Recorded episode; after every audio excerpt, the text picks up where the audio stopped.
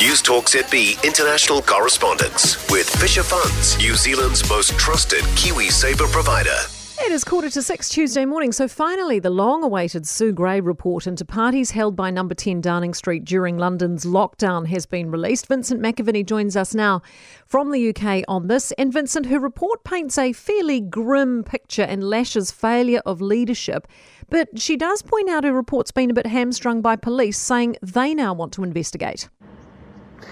Yeah, that's right. Sue Gray herself isn't actually calling this her report. She's just calling it an update because of the actions of the police stepping in last week with their investigation into Downing Street. But what she does say is pretty damning because you've got to remember she's a civil servant. And this is the furthest language that she can use, essentially. She says there was a failure of leadership and judgment in Downing Street, serious failures over gatherings that officials and uh, those in attendance should have known shouldn't have taken place, description of a boozy culture in Downing Street. She also found around four parties that previously hadn't been reported on. Uh, and so it is an absolute blasting for the Prime Minister, who's had to go to the House of Commons this afternoon and explain this. And it is going very, very badly for him, particularly as well from MPs from his own side. How's he taking it? Well, I mean, we heard earlier he's sort of apologised. Basically, that's all he can do, I suppose.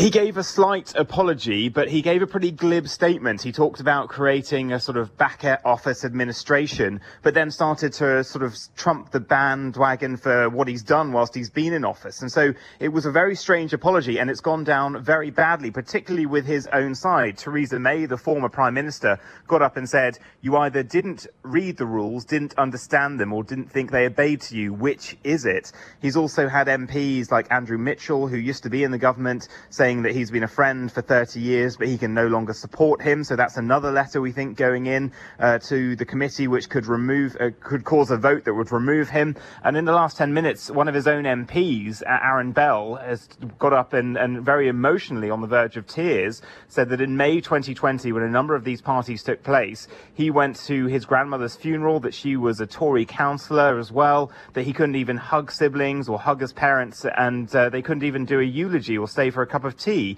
And he said, Does the Prime Minister think that I am a fool for having obeyed the rules at that time? So the heat is now very much once again on Boris Johnson, and it seems his own side are pretty fed up with having to defend him. I bet. Thanks so much, uh, Vincent. Vincent McAviney out of the UK for us this morning.